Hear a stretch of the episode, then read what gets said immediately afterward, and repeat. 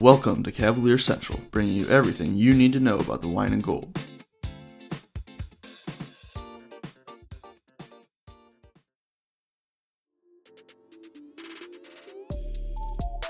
Hey, hoopheads, we all hate ankle sprains, and they happen way too often. Ankle injuries are the number one sports related injury. Aryse is trying to change that. With the iFast, your athletes get preventative protection and full mobility. Athletes no longer need to wear bulky braces that limit performance and give mediocre protection. Anyone playing sports should be using these products.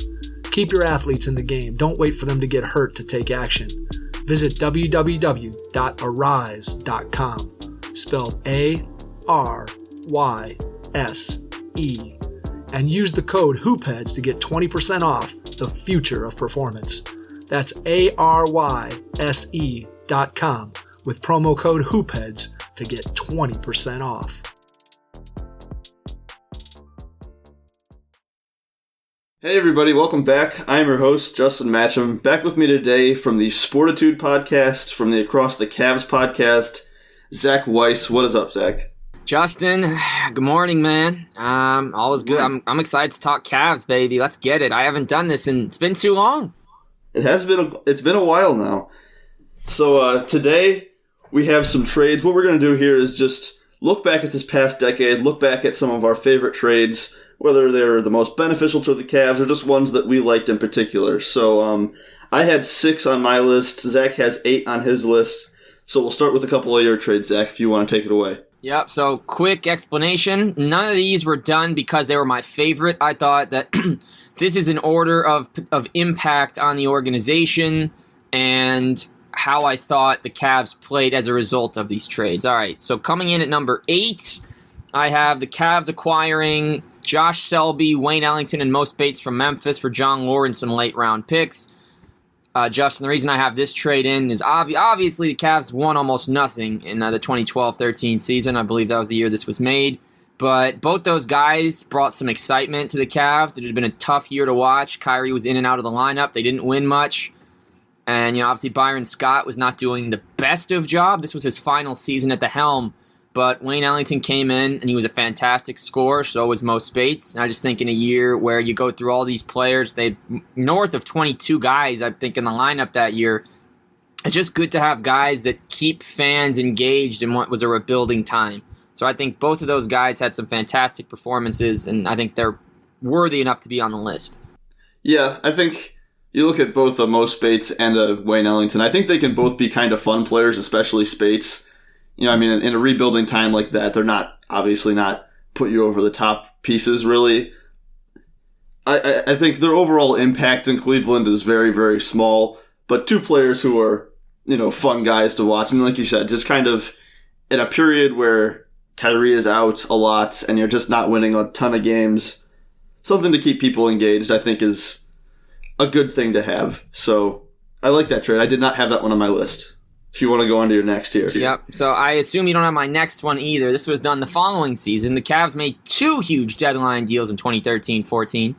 My number seven trade Cavs acquire Spencer Hawes for Earl Clark, Henry Sims, and two second rounders. And, you know, I'm leaving the Luol Deng trade off for various reasons. I, I really, when he was there, never saw the fact that he wasn't happy there, didn't like being there. Sometimes as a fan, you're just watching the games, and you know, social media wasn't as prevalent even seven years ago like it is even now. And Luol Deng wasn't a guy that was ever out there. He wasn't dropping the Eric Bledsoe. I don't want to be here. but I- am going Spencer Hawes instead because they got him. I think Varejao had already gone down again, sadly, so he was hurt, and it gave them a really nice starting center because Spencer Hawes, before he left Cleveland and everything started to unravel, had been a guy that it's a rarity in the league, Justin, a center that can pick up triple doubles occasionally for his passing and ability to make the three. But he was fun. He averaged like 14 and 7 and 29 minutes a game over the, half, the quarter season with the Cavs. Earl Clark completely underperformed and he wasn't doing much. Earl Henry, Clark. All right. Good Lord. I mean, the, I'm sure there's an Earl Clark fan club popular Twitter account because that's what happens with the guys like Earl Clark. For one or two guys that loved him, Henry Sims thrived in Philly before basically bowing out of the NBA quietly, but I was happy for him. And the Cavs never really drafted much in the LeBron era anyway, which is when those second rounders were, were used. But I thought Spencer, like the first two guys, were, was fun to watch. Thought he brought a positive attitude, and I wish they kept him. But it all worked out in the end. Um, we'll get to my number six trade, and this is that's a big reason why it was okay to let Hawes go. You want to just go on to your six now, and I'll start mine then. That sounds good, Justin. So my number six trade happened the following season. Cavaliers send two first round picks to the Denver Nuggets for Timofey Mozgov, who before the Cavs got him was known for his 93 point, very bad typo that was made, 29 rebound effort. The funny thing was he had 29 rebounds and he had scored 93 points, but the way the graphic was highlighted said the 29 rebounds was the career high and not the 93 points. But you look at Timofey's impact, he did not technically help bring a title to the Cavs, but what he did do is in that first finals, no love and no Kyrie. He had a 29 point game. He was a great rim protector in Cleveland. I mean, he got dunked all over by Blake Griffin as a rookie four years earlier, but Justin, I liked what he brought. I mean, he didn't ever try to do too much, and we were still kind of at a point where you need a rim protector to win. You can't go small. And I thought Timofey was really solid, especially given that he had to play next to Tristan. The fact that he had some nice offensive performances is impressive to me. Yeah, I, I was going to mention that just back in a time where you could still play the big, slow-footed Timofey Mozgov and Tristan Thompson on the floor at the same time. A short while ago, but something you would never see now. Yeah. I, I also this was one that I kept off my list. Again, I just I like Timofey. He gave us, you know, one really, really good year, I thought. Kind of a a frustrating player to watch for me at times. I think, you know, just not someone who is, you know, super aggressive around the rim, at least not as much as I want him to be, but I feel that. I'll always I'll always like Timofey Mozgov again. It's hard to not like anybody who was on that that championship team. But um I'll start with my number six trade, which was the Kyle Korver acquisition. It was Kyle Korver to Cleveland, Dunleavy, Mo Williams, and a protected first round pick back to Atlanta.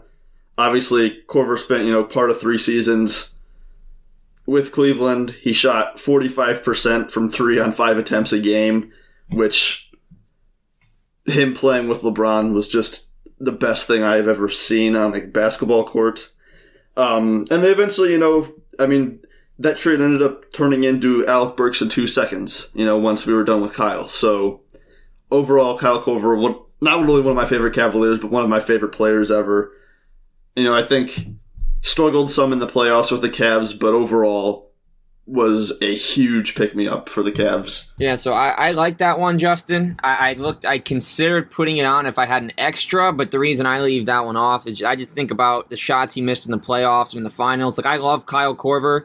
Watching him at age 39 doing what he did for the Bucks this year is just unbelievable. He's looking like the same guy that led the NBA and made threes his second season in the NBA. When he made 226 threes in his second year, it was uncommon for guys to eclipse 180, 190. So for a second year man to be to be drafted as late as he was to do that, he hasn't lost a step.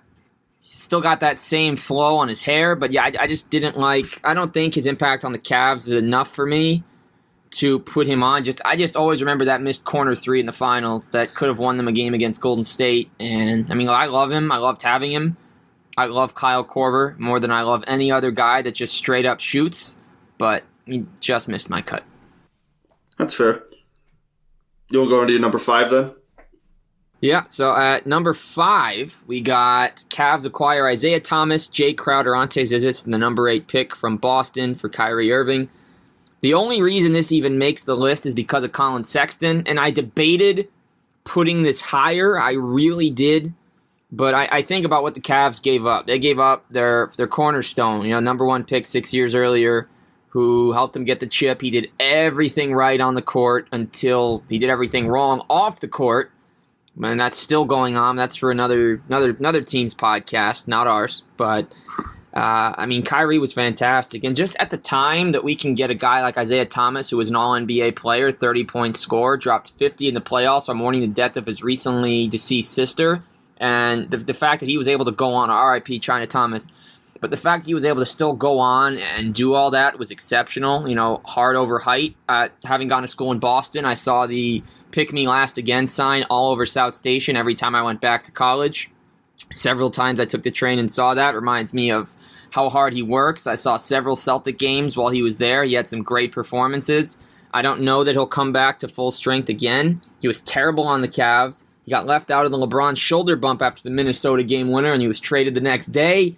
Uh, sketchy, yes, um, but I mean, they got Jae Crowder, who they ended up flipping to get. I think was that the Korver deal where they. No, For which uh, one? who did when they traded Crowder? Who did they bring in for him? Was that, That George was- Hill? Like we also dumped Derrick Rose in that deal. Yep. And who came back? I'm blanking. Either way, we'll, we'll get back to that. But Yeah, then yeah, we'll get back to that. Zizic was what he was, but they got Collin Sec. Basically, they traded Kyrie for a stopgap point guard that became George Hill, that became Collin Sexton, and I mean, Collin's got to be on here. I know he was just a pick, and the pick should have been higher than eight. It's unfortunate.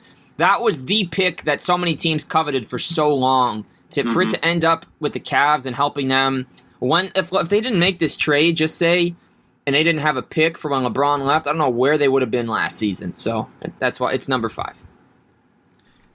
It's kind of funny. We were yet to have a trade that we both have on our list. I kept that one off of my list again. All right, we're, we're, we're, I- I- we'll get there. I love Collin Sexton. You know, we've talked about Collin plenty on this podcast, but overall, I just think the disappointment of Isaiah Thomas, the disappointment of Jae Crowder, the disappointment of the disappointment of Zizic was just I, I- I couldn't put it on. And we were talking about you know Isaiah Thomas.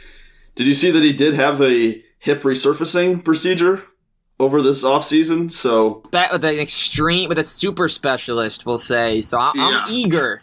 I hope he goes back to Boston personally. I mean, hey, that'd be cool. But you know, we've seen him say it seems like you know four or five times now that he's back and going to be hundred percent. But this time he's saying I'm really back and I'm hundred percent. So he says there's no more pain. He's got his full range of motion. He's been trying to play on one leg for the past few years. So who knows? Maybe maybe he does come back. I think he'll get another shot with a team, especially after this. We'll see how well it goes.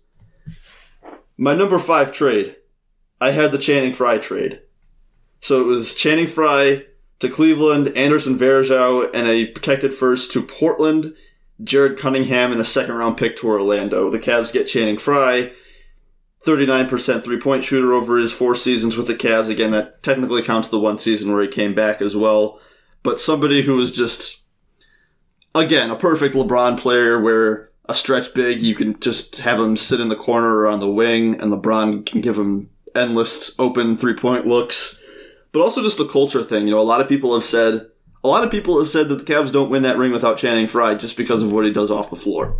You know, he kind of made that locker room fun again. Obviously, we know the dynamic with him and RJ, Richard Jefferson.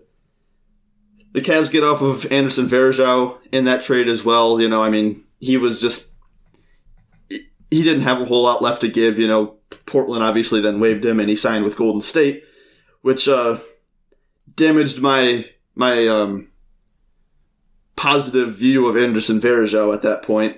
But I'm glad I didn't get his ring with Golden State. So, in the end, Channing Frye number five for me. Uh, two two quick notes on that, then I'll, I'll, I'll weigh in on your trade. and We'll move on to number four. I won't wait, uh, dwell on this, but it's so funny how sometimes it's got to be on the right team at the right time. Pat McCaw got three three rings in three years. He happened to be on the Warriors during their winning years, and then he goes to the Raptors when Yeah. the Warriors lose. And Anderson Varejao played for the Cavs the first year when they lost, and the Warriors the year that they, the only year that they lost. Al- Alfonzo McKinnie lost with the was with the Raptors the year before they won, and then lost with the Warriors. It, it just he got so unlucky. Yeah.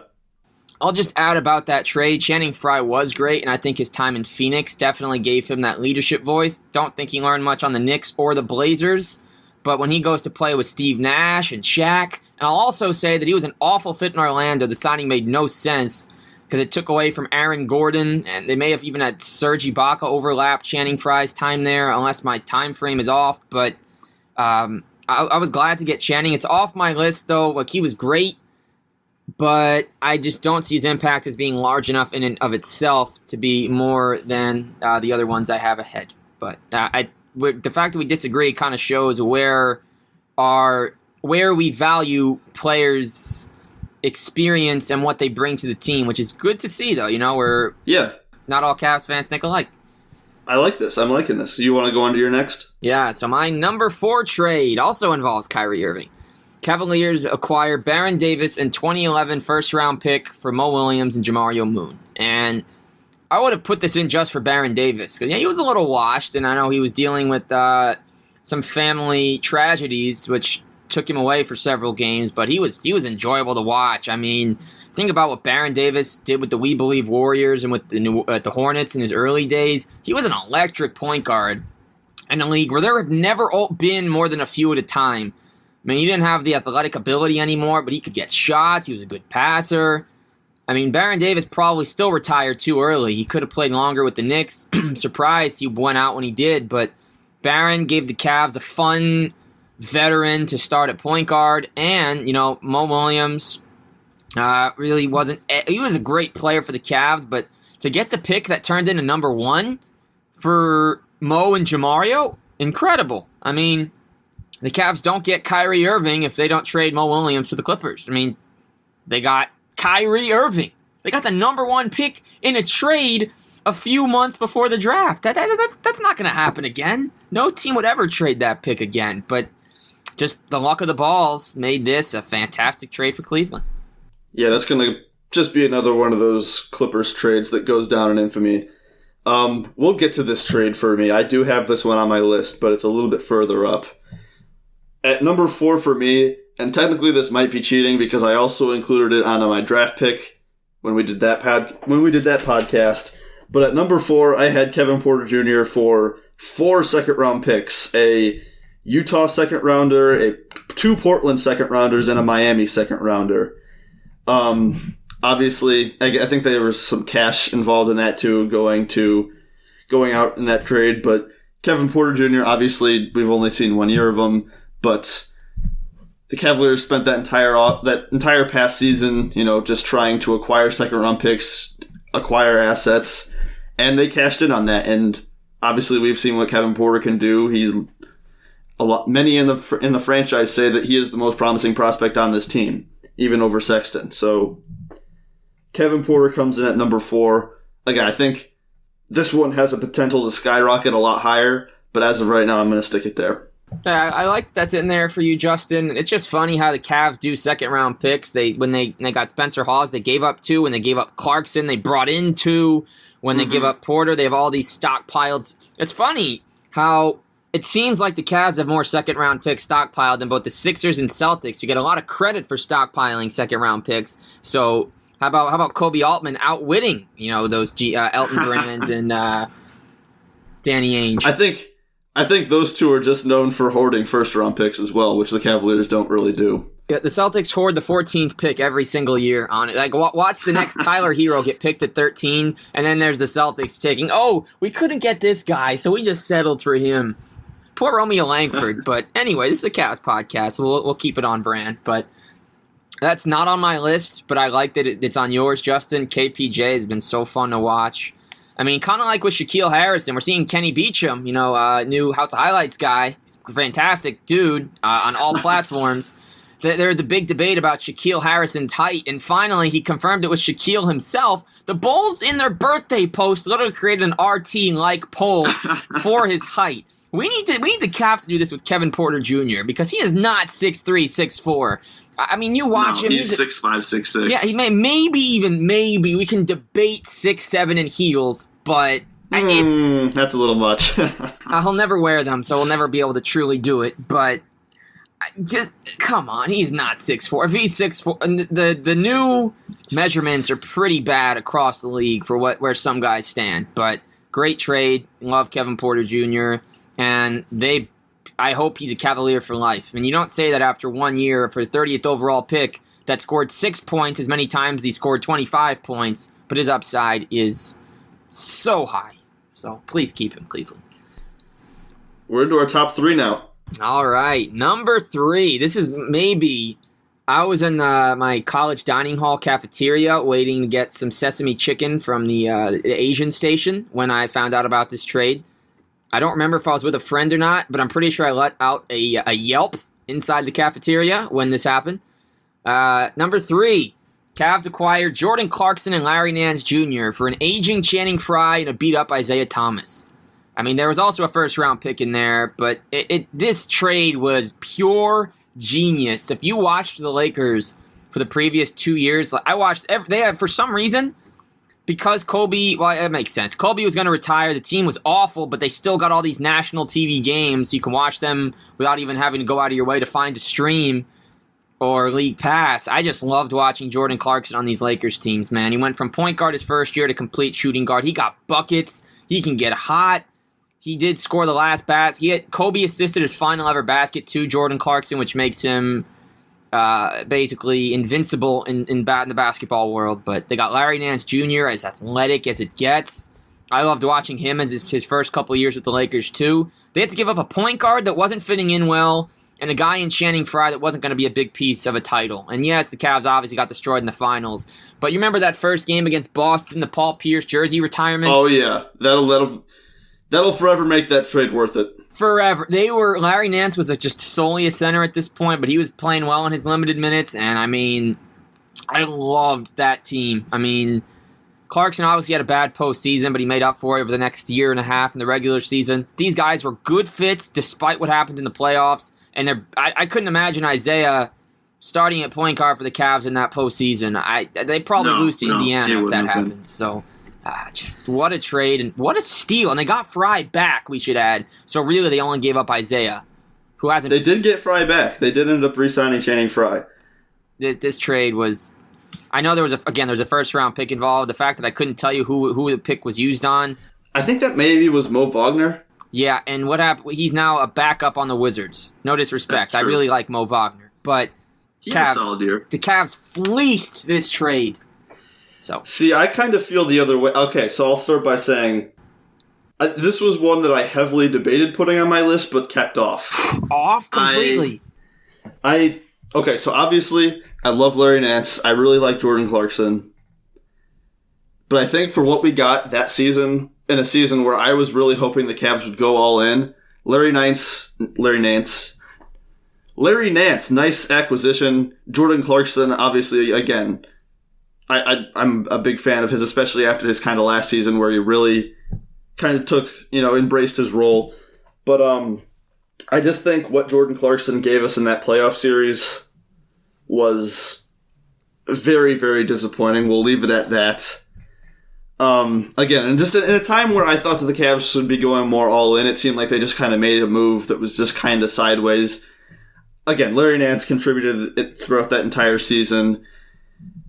They obviously gave up the first round pick, which, again, you know, could have been something. Could have it ended up as Mo Wagner, I think, which is not a world beater. But the other thing that this did for the Lakers was clear up the cap space for LeBron to sign in LA which I'm sure that they could have found a way anyway if they didn't do this trade. But the Cavaliers basically just said, here, you know, here's everything, you know, here's every, all the money that you need to, to go out and get LeBron. They made it that much easier for him and they gave him a first round pick in the process. So between that and I think just the, the disappointment of Jordan Clarkson in that playoffs, I, I kept this one off my list. Again, this was one that I think overall benefited the Cavs in the long run because LeBron was probably gone anyway. And, you know, we still have Nance, who I, again, I love as a player, I love as a person, but I did keep it off of my list. And so maybe this was a. I, I hate when people say Le GM, so I'm not going to say that. But LeBron definitely, maybe he was he was playing chess with this one. He he was playing some 60 chess. Yeah, he's playing some 60 chess. He wanted to play with them for half a season so he could ditch them after that half season and not have to play with them in his new home. But that that's that it's going to be a great rest of finals, but uh, we're going to get to that later, I'm sure. But uh, yeah. Just yeah, that that's those are my closing thoughts on that. All right, well, I'll get to my number three trade, the J.R. Shumpert trade. Shumpert spent four parts of four seasons with the Cavs. Um, you know, played a very important role, especially early on. We know what J.R. brings. You know, he was at the time Shumpert was supposed to be the big acquisition. I think was Shumpert hurt when we traded for him, and that's why Jr. kind of start filled in as the starting shooting guard and just played outstanding and ended up keeping the role. You was never supposed so, to be like that. Yep. I think the deal was um, J.R. Shump and a protected pick to Cleveland, Lou Amundson, Alex Kirk, and a second rounder, and Lance Thomas to the New York Knicks, and Dion Waiters to OKC. So I think between getting Shumpert, who again, especially early on, was just a super duper energy defender. Uh, J.R. Smith, obviously, the, the, the wild threes were worth it alone. We got the JR experience out of this trade, which just going over that. The, we, we get the without this trade, we never get the J, the Jason Terry meetup in the middle of a game where Jr. gave up a, a wide open layup to go meet up with Jason Terry. Um, we never get the soup attack on Damon Jones. And we never get the, the shirtless celebration in the final or after the finals because, you know, maybe JR doesn't hit those two threes in the third quarter of game seven. Maybe the, the, the tide turns the other way. So, obviously, a lot going on here. We also got off of Dion Waiters, which at the time just needed to happen. So, this was my number three. It's a good trade. That's all I have to say on that. Hoopheads Nation, we appreciate you listening to this episode of Cavaliers Central with Justin Matcham. Be sure to check out these other basketball pods on the Hoopheads Podcast Network, including Thrive with Trevor Huffman, Beyond the Ball, the CoachMaze.com podcast, Players Court, Bleachers and Boards, and our other three team focused NBA pods, Grizz and Grind, Nuck If You Buck, and the 305 Culture Miami Heat podcast. Oh, and don't forget to check out our flagship, the Hoopheads podcast, hosted by me, Mike Klinzing, and my co host, Jason Sunkel, featuring the best minds in the game from grassroots to the NBA. Do we want to get to your uh, your number two then? Yeah, my number two trade might sound a little familiar. Cavs acquire J.R. Smith and Iman Shumpert from New York.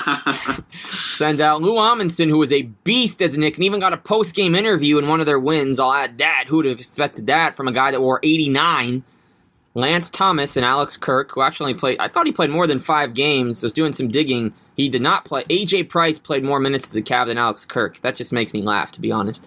Uh, there was a 2019 second rounder, and then Dion goes to the Thunder, where he rocks LeBron's 23. That was pretty cool to see, not gonna lie. Dion looks pretty good in 23. Wish I could buy that shirt. Now, he had his ups and downs in Cleveland, but yeah, I mean, you got the full JR experience. JR matured more than he ever had before.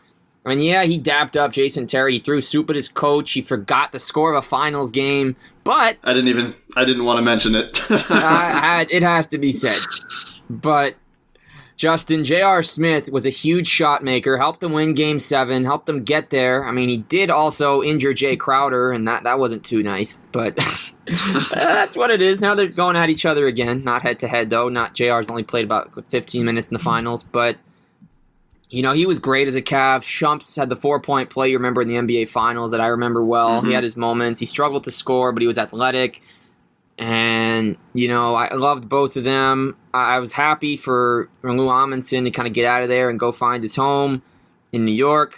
My Lance Thomas did not come from the Cavs. I wanted to reiterate. Obviously, he no, came that from was, um, yeah. OKC. Yep. Alex Kirk wasn't working out. They got rid of him. Uh, they got they got Dion out to kind of open up the floor a little bit more for the guards. But I mean, JR had so many great moments as a Cav, so I was so happy to have him there. And yeah, he was a super meme, but without those two guards, what do they do? I don't. They're not going anywhere. So, um, and no disrespect to Mike Miller or young Joe Harris, but they could not have filled this or Shawn Marion even. They couldn't have played these shooting guard minutes if they wanted to win, because it, it would have been a carousel. Who plays now? Who plays tomorrow? And they would have been. I don't know who would have played the shooting guard minutes in the finals if they didn't have these guys. The first year. Yeah. So, looking back at the JR experience, did he when he threw somebody like a random person's phone into a construction site? Was he still in the Cavs then? Yeah, was that, still under contract. That was after LeBron was gone and he had played six games that year. But yeah, I forgot. He might have been. I forgot about that. He might have acted. No, you know I think what? he was. I think it was in New York. I think it happened in New York, and he had I been think he was under team. contract though. Still, Technically, but they agreed on a mutual. Yeah, I forgot about that. Was great. uh, unless you're the guy like- who lost his phone, but it's great otherwise. yeah. I think he somebody tried to take a picture of him, so he just took their phone and threw it into a construction site. Classic. So, um, moving on here, I'm on to my number two trade. Yep. And I think that this will be your number one trade. Probably. Kevin Love to the Cavs. The Cavs dump Bennett. The trade was Kevin Love to Cleveland, Andrew Wiggins, and Anthony Bennett, and Thaddeus Young to Minnesota. Uh, 2015 first round pick, Alexey Shved, and Luke Mbah Mute, all that coming from Minnesota to Philadelphia. Like I said, the Cavs dump Bennett. They don't have to worry about the Wiggins experiment or whoever else they may have drafted. Um, and obviously, Kevin Love is still here today. So Yep. Sure. and we're yet to see what we're gonna have, what we're gonna get out of that. We've already gotten one ring out of him. I don't think we're gonna get another. I don't know why I say it like that, but um, just you know what Kevin has done here and his patience with the organization through all the trade rumors. I think you know. I mean, I, I don't have to say a lot about this. I mean, we all know what Kevin Love has done here, but there was one trade that I have over this, so we'll get Hear to that in a minute. If you want to talk about the Kevin Love trade, Oh Lloyd. no, I, I'll close us off with that. So I give some different thoughts. Why don't you take us away with your number one, then I'll give mine. What do we got? I'm curious about this one. Very curious. My number one trade was the Baron Davis trade. Oh, actually, yeah, that makes sense. played it 15 glorious games in Cleveland. Played well in those games. I think he averaged 14 points. Um, the Cavs took on his contract, which was the reason that the Clippers gave that first round pick to the Cavs was to just get off of his money. I think there was over $28 million left on that contract. But the Cavaliers just so happened, and everybody in the league just so happened to have the amnesty clause that offseason, so they were able to waive him and get all, all off all of that money after the season and still get the pick, which the Cavaliers got Kyrie with. So that is my number one. Uh, incredible deal. Yeah, I, only 14, 15 game. High. I thought it was more. Either way, yeah. All right, it's my number one trade. Yep. Cavs acquire Kevin Love for Minnesota for Wiggins and Bennett. I know we've I've talked about this with, with you and with Dan before. I never Mhm. I wanted Anthony Bennett to succeed so bad. I really did. I was a little upset when they got rid of him because I thought he had potential in a year two situation, but didn't know how to play defense. You know, he had some health issues, he had some sleeping problems to go with some breathing issues, so it made it a little harder for him even. This never gets talked about and why he struggled, but nevertheless, he was a number one pick. He can't play like a number 61 pick when there's only 60 in a draft. But, you know, it's what it is. And Wiggins, I was curious to see how he would have played as a two guard. He's been a small forward for most of his career, where he's going to be in Golden State now. I'm excited to see him play there. Absolutely, with the former Cav Marquese Chriss. Have to get a, because there's a former Cav, it's all relevant. You know how that is, Justin. Yeah, yeah, yeah, yeah. We know about it. But yeah, uh, Kevin Love has been a model citizen, you know, not only on the court, but, and I think this matters because when you're in a situation like the Cavs and everything's going so wrong and you have all this negative media, to see Kevin Love, especially on Mental Health Awareness Day today, just to see a guy like that who is such a model citizen for the city of Cleveland and for all those that struggle with mental health, it's, it's been a, obviously during the Cavs haven't even been able to play, so I can't imagine what Kevin Love's had to go through now, not being able to play any basketball for these last several months. Mm-hmm. But he is just such, and obviously it's helped by DeMar DeRozan being so open. But Kevin Love has been such a model for this and how to get it. Just it, it's it's so simple. Some the solution could be so simple, but for so many, it's so hard to achieve but Kevin Love being in as popular as he is in the sports world, and obviously in another situation, he, also been a model for several clothing lines. I only mention that because he has an even bigger pull than some other athletes because of that. So just and the fact that he helped the Cavs win a title, he locked down Steph. He's been a bucket. He had 35 points in a quarter. On top of that, with what he's done off the court, I mean, it's a win-win. Wiggins has had a hard time playing for a lot of coaches. He just doesn't always have it. Ryan Saunders really pushed him to to to bring out his best, and I think that Steve Kerr will do the same. But just Kevin Love, for his impact on the city of Cleveland, maybe the biggest for anybody other than LeBron in the last several decades for what he's done. I mean, I know this doesn't affect Cleveland directly, Justin, but the fact that he wears a Cavs uniform and does all this, I think put, Yeah, can argue it puts him up there. I, I think that that bumps him up the list a little bit. I think that that's a good point. Um, before we move on here, any final thoughts about the trades? Yeah, sorry I couldn't get you an Antawn Jamison. You were traded before 2010. uh, you could have been Amar'e Stoudemire, but they didn't want to trade J.J. Hickson. Uh, I liked J.J. Hickson, but I had no idea this was going on back then. I liked Antawn Jamison, and I guess my least favorite Cavs trade, my favorite Cavs trade is obviously Delly coming back. Everyone knows how I feel Yeah. about him. But trading Joe Harris might have been one of the worst trades. And I know he didn't even succeed until several years later. But to see what he's doing now and to think that could have been what the Cavs had next to LeBron, if they just gave him a chance, just really stinks. So just got I think the Luol Cunningham. Deng trade could be put up there with the worst too. Just kind of a, a win now move when they weren't trying to, you know, just a, a bad win now trade that ended up really backfiring. That's fair. And if Andrew Bynum didn't disrupt practice, then uh, who knows? he could have been the cornerstone center with LeBron. They would have won year one.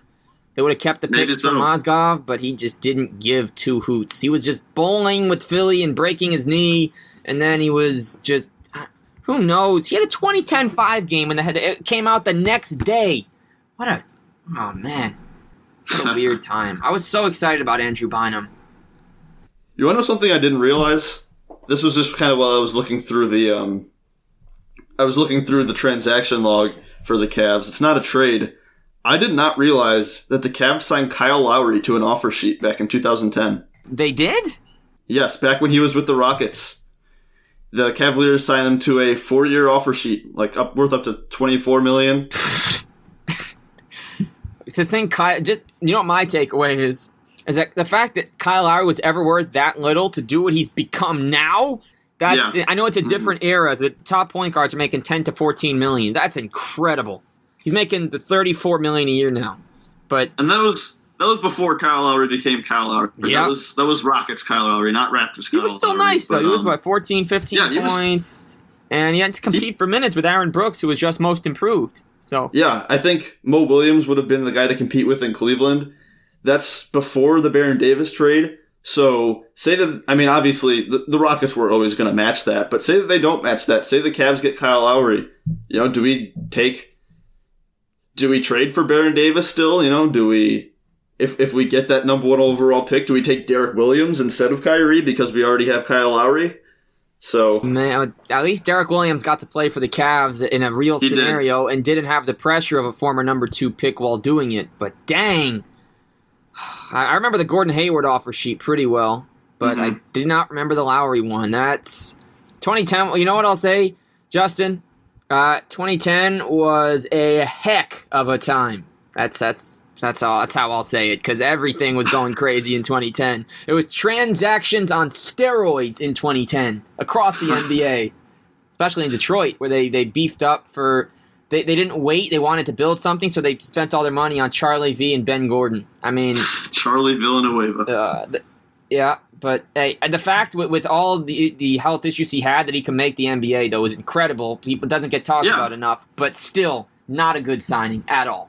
no, That's no. where I end. Let's get back on the Cavs Cavs train though. All right. Well, we're going to wrap up the trades there. There is something else I want to talk about. John Hollinger, I think, um, it was, I may have been on the Hollinger and Duncan podcast or somewhere else, suggested that the Celtics could be interested in Larry Nance Jr., who we were just talking about. Obviously, it makes sense for the Celtics to, you know, be interested in somebody like that who's just kind of a switchy big who can pl- really play three through five. I don't know if he'll, I don't know if another team would give him the, you know, experimentation of playing at the three but definitely a high quality big who can do a lot for you. So I mean, I, I don't think it's just the Celtics that would be interested in him. I think it'd be plenty of teams. He's on a good contract. The potential deal that Hollinger threw out there was Enes Kanter, Vincent Poirier, and the 14th overall pick in this coming draft for Larry Nance. All right. Well, uh, I really like Dennis Kanter. I do, but not on my favorite team. I'll add that right there. What he did for Portland last year with the shoulder injury and during Ramadan, not eating or drinking during the game, is never going to get the respect it deserves. He's been an incredible pro throughout his career. And OKC, even though he had been very effective before, he was getting no minutes because he couldn't play next to Steven Adams, and Steven Adams played a ton. Uh, he went to the Knicks and was a beast for several games, but no, he Until they stopped playing him. until they stopped playing him for some weird reason. Although every team seems to do that now, and it's very odd. Vincent Poirier, Poirier, I, I actually really like him. and I liked what I I've liked what I've seen from him in his bursts and in uh, playing internationally. But no, I mean he'd just be taking on the Zizic role. Why, why do they need to trade for that? They could sign that, and the 14th pick is not something I'm looking at. I mean, it would be great to get two first round picks, but you're trading your Swiss Army knife that can play three positions. He can pass like a point guard. He can shoot threes like a shooting guard. He can rebound like a true five. And he can dunk like LeBron. But almost, almost, almost. Not quite. But Larry Nance Jr.'s dunks make you think, yeah, he's his father's son. Absolutely his father's son. But no, Yeah. Th- This can't. This this is just. I laugh because the Cavs ju- are, have Drummond this year, and I, I hope hopefully he sticks around. They might draft a center. You know, they they just got Jordan Bell. Why? Why do they want to have five centers? I, I and who, who are they going to I get? think. It's just, no big no for me. What for were me. you saying?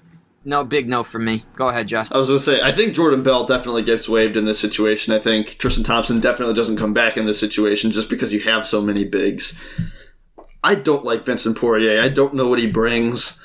Enes Kanter, you just can't play him on defense.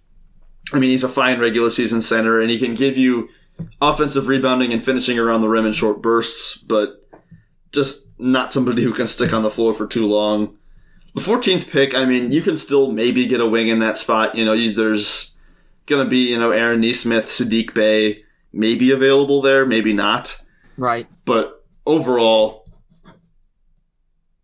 I, again, John Hollinger is a very smart person, and I'm sure he, he probably just threw this out there. I doubt he even put that much thought into it. But you would have to go, like, I don't even know what I would take to make this trade work. Like, you would have to throw another first rounder in there before it's even really a conversation for me.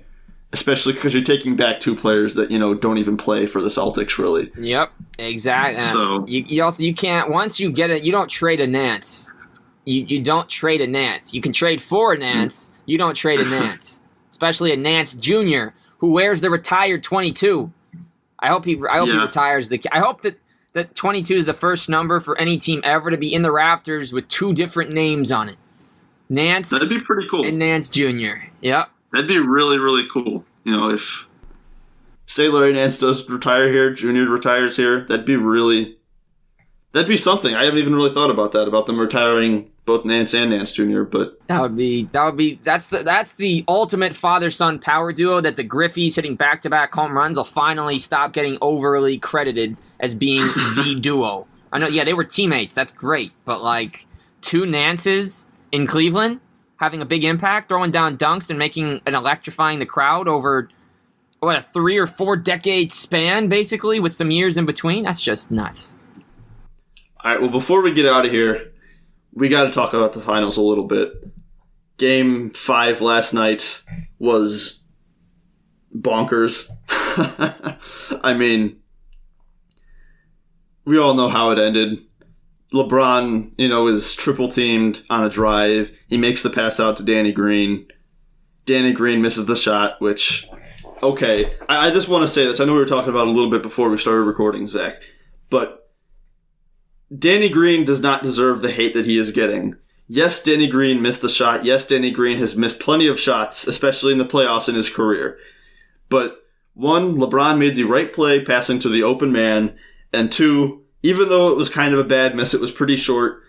Everybody misses a shot. The person who deserves blame in this situation is Markieff Morris, who ended up with the rebound somehow, and instead of even again had an open look from you know inside the arc to win the game, to win the finals, to be a legend in LA forever, to have you know with however many seconds, two seconds left on the clock, Markieff Morris could have been the guy that won the finals for the Lakers, and he passes it out of bounds.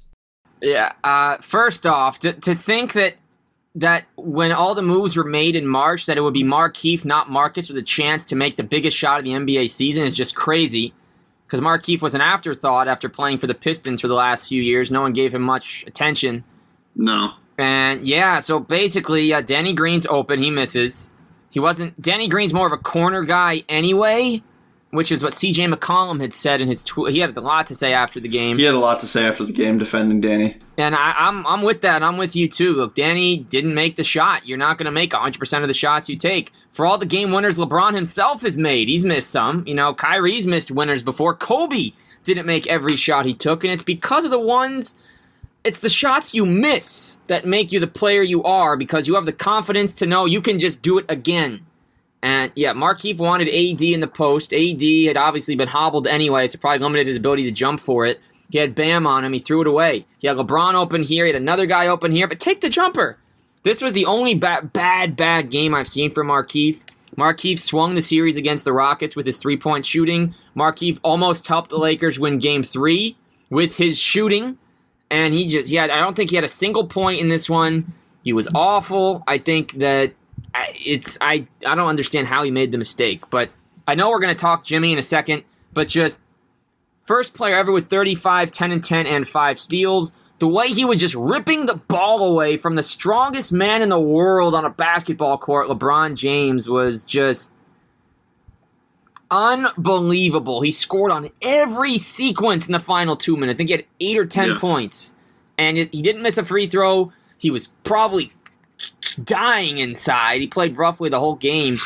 And Justin, they come out of a timeout. He makes both free throws. That I think adds pressure. You have all that time off. You're sitting on the bench, and you have For to sure, get up yeah. and, and he did it. I, I mean, I was just hoping he'd get one personally, but they did it. And the fact is, trade deadline is ruling this series. On the Lakers, you have Markieff having a monumental impact, except uh, this case uh, in a loss. And on the other end, you have Jae Crowder and Andre Iguodala, who made the biggest defensive plays of the game. So, just wow. Yeah. Also, just to circle back to Danny Green real quick, he did shoot two for five in this game. That's forty percent. So, just want to throw that out there. Still had a fine game, even if he missed one open shot. Yep. But I, I did not see this coming again from Jimmy. I mean, I guess you know I should have after he had his forty point triple double earlier in the series. Yeah, I just I didn't know if he could keep going. I didn't know if he could keep going. I didn't know if Bam was going to give him that much coming off of his injury. I think he played really, really well last night overall. He did have the missed dunk. You know, maybe that was kind of due to some shoulder irritation that kind of just limited him. I don't know. But overall, I thought he played very well. Um, he had a key stop on LeBron late in the game. But overall, just, I still don't think the Heat are going to win this series, but it's just funny to look back after game two and everyone was talking about how disappointing this final series was because the Lakers were just going to roll over them. And I mean, that looking back, obviously it was premature, but even at the time, it's just like, you know, Jimmy's just, Jimmy's something else. He's really something else. So, People never learn, man. And you know the thing about Jimmy is that he's never had for all the great performances he's had. I think he may he either had a fifty. I think he had fifty-eight in a game for Philly last year. I think, but even if um, 58? Hold on. if he didn't have fifty-eight, it was when Kemba had sixty and Jimmy just said, "Forget it, I'm winning the game." I might have that mixed up, but either he spoiled Kemba scoring fifty-eight. I think it was Maybe that's it. That might be. but that either that be that's just who he is. I mean, look, it, who knows what would have happened if that shot didn't go in for Kawhi and it goes to overtime. But Jimmy's always been a winner. Jimmy took the Timberwolves to their only playoff appearance without Garnett in who knows how many years, and then he comes here first season and just does this in the finals. Like, oh, TJ. Well, I I honestly thought TJ Warren was more effective. I, I'm I will admit for a short time. I was brainwashed by recency bias, and TJ Warren just happened to drop 53 in the bubble in what his second game, or that might have been their first game. In, something like that. so, but he shut him down for a whole playoff series, and now he, he is literally being covered by the Defensive Player of the Year runner-up Anthony Davis and LeBron when it's not AD. He's covering both those guys. He, oh my, and he didn't sit. I, I- it says that apparently he sat for 50 seconds, but I don't remember any part of the game where he wasn't in. It was just unbelievable. This man is on a mission, and if the Heat do win, we are erasing the Cavs 3 1 comeback. We're erasing everything. ESPN didn't even acknowledge the Heat before the game, and now it's still a series. Oh my god, I hated that. That whole yeah. the whole preview to the game was just Lakers highlights. Like, Yep. okay. Yeah, Joke's on you guys. April Fools came early this year. Yeah. Um. What's your prediction for the series as of Oh, right now? I got it. I got to make one. Well, I. Um, luckily, actually, this is unlucky. I uh, for the, the company I write for, I I, have, I write game previews for the whole series, and I had the Heat winning Game Four and the Lakers winning Game Five. So a little little flip flop. I thought originally I never made a prediction for the finals. Justin, when I recorded on my podcast on uh, Sportitude, I said if the Heat win, it's in seven. If the Lakers win, it's in six. So uh, here we are coming to Game Six. I. I think the Lakers are going to end it. I just can't see them losing again. But at the same time, if the Heat can win with a seven man rotation and everyone staying out of extreme foul trouble and everyone playing their role like this, if Duncan Robinson can shoot like this or just be the threat he is, it's incredible. I don't think I've ever seen a team, Justin, that uses as much time as the Heat do on most possessions have the effectiveness in big games that they do because the two possessions in the fourth quarter, which I thought were going to lose them everything. Kendrick Nunn had just made a three, so five seconds into the clock, he takes another one, misses it. Lakers come down and score. And then two possession, the very next possession or the one after, I can't recall. Jimmy takes a quick three. I'm not sure why. It's not his game. Misses it. The Heat went through a long cold streak. It was like a 17 to three Laker run in the middle of the fourth, and but when they slow it down is when they're at their best, which is usually only the case in the last two minutes of a game. That's the case for them all the time. The way they run the half court offense is something like most teams, you don't want to run a half court set ever. And th- that's what you want with the Heat. How many other teams have ever been like that and in over the course of basketball? So How about Duncan Robinson last night too? You know, finally breaks through and has the game. I think what did he end with? Twenty three points. 26 points, seven 26? threes. Uh, yeah, just just finally broke through. So I was happy to see this. We're recording this on Saturday morning. It'll be going up probably Monday morning. So we will have Game Six of the finals by then. Um, we'll obviously see what happens there. I originally predicted Lakers in five. Um, I guess I'll just make that Lakers in six now. Again, I, I expected a very, very, very competitive five game series. Yep. Yeah, I thought every game would be close, but I thought the Lakers would pull out in the end. Um, I expect more of the same in Game Six. I expect that to be another incredible game.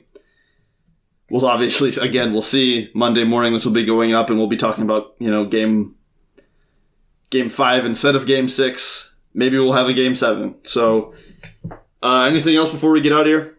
Yeah, I just want to say, Justin, thank you to the basketball gods for not ending the bubble uh, last night. I was very ner- I was very worried that we weren't going to be able to watch basketball again in what's been a horrible overall 2020. But we get one more game, so we get another two and a half hours to forget about the problems of everyday life and just enjoy this incredible series. So thank you to the basketball gods for delivering that for us. Thank you very much. Everybody out there, thank you very much for listening. Um, if you enjoyed, you know, subscribe, rate, review, do all that fun stuff, or don't if you don't really want to. That's fine too. Thank you for listening. Thank you, Zach, for coming on. Always fun. And we will see you next time. Yeah, Bye. th- thanks, Justin. It's been a great Saturday morning. If you have an existing podcast or are looking to launch your own pod but aren't sure where to start, the team at My Podcast Manager can help. Our podcast team works behind the scenes so you can do what you do best. We'll help you launch your podcast, make it sound great, and free up your time for the more enjoyable parts of podcasting. If you're ready to put your podcast editing, production, and promotion on autopilot with a trusted team of podcasting professionals, visit mypodcastmanager.com to get started.